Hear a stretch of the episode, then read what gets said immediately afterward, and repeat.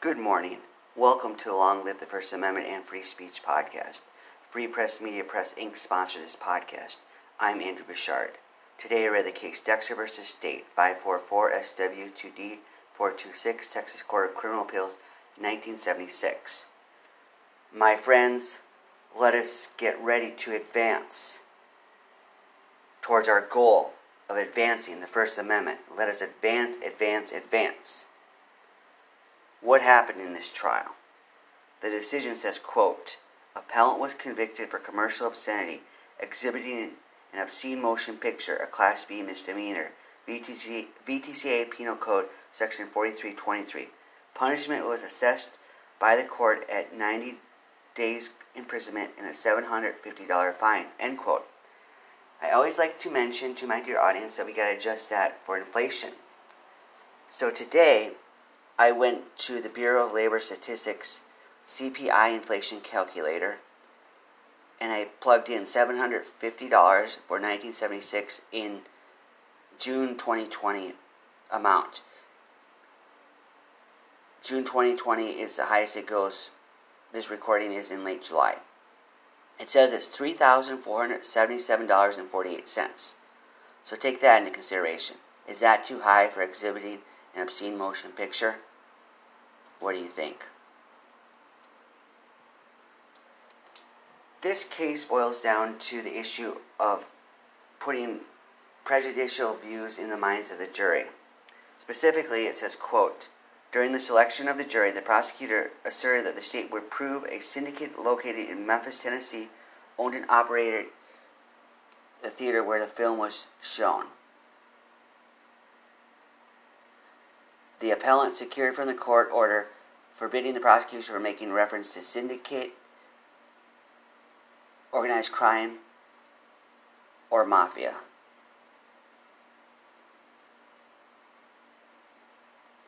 Shortly after the trial started, a file cabinet was brought into the courtroom. One side of the cabinet displayed a five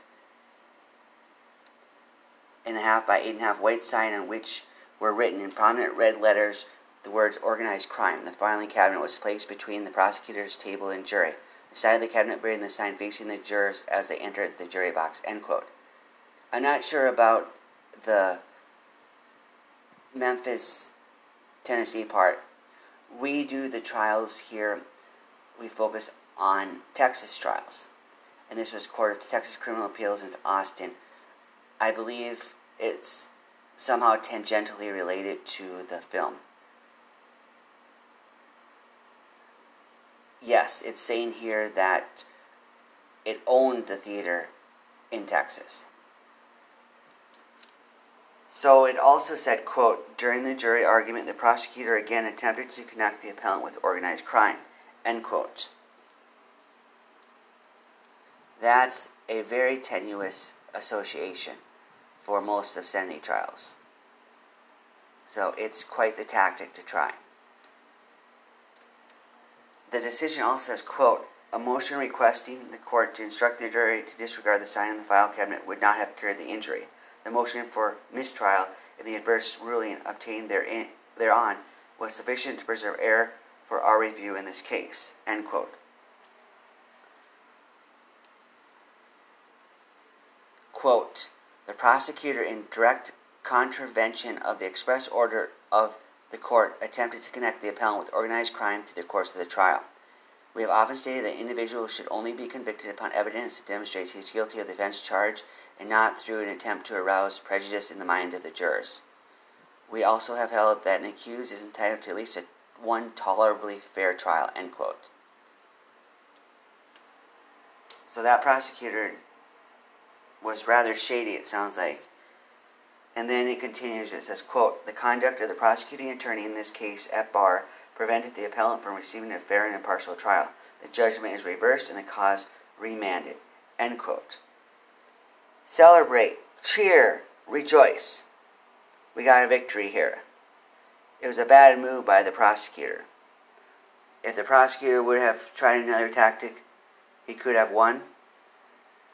But it's good for us, he didn't. So we get a victory. We get more obscenity out there in the world. we want to fight anti obscenity wherever we can, however we can, so that freedom can reign. What do you think about this trial? Here's a question for the day, for every day. How will you advance the First Amendment, freedom of speech, and third parties today? Long live the First Amendment and free speech. Goodbye.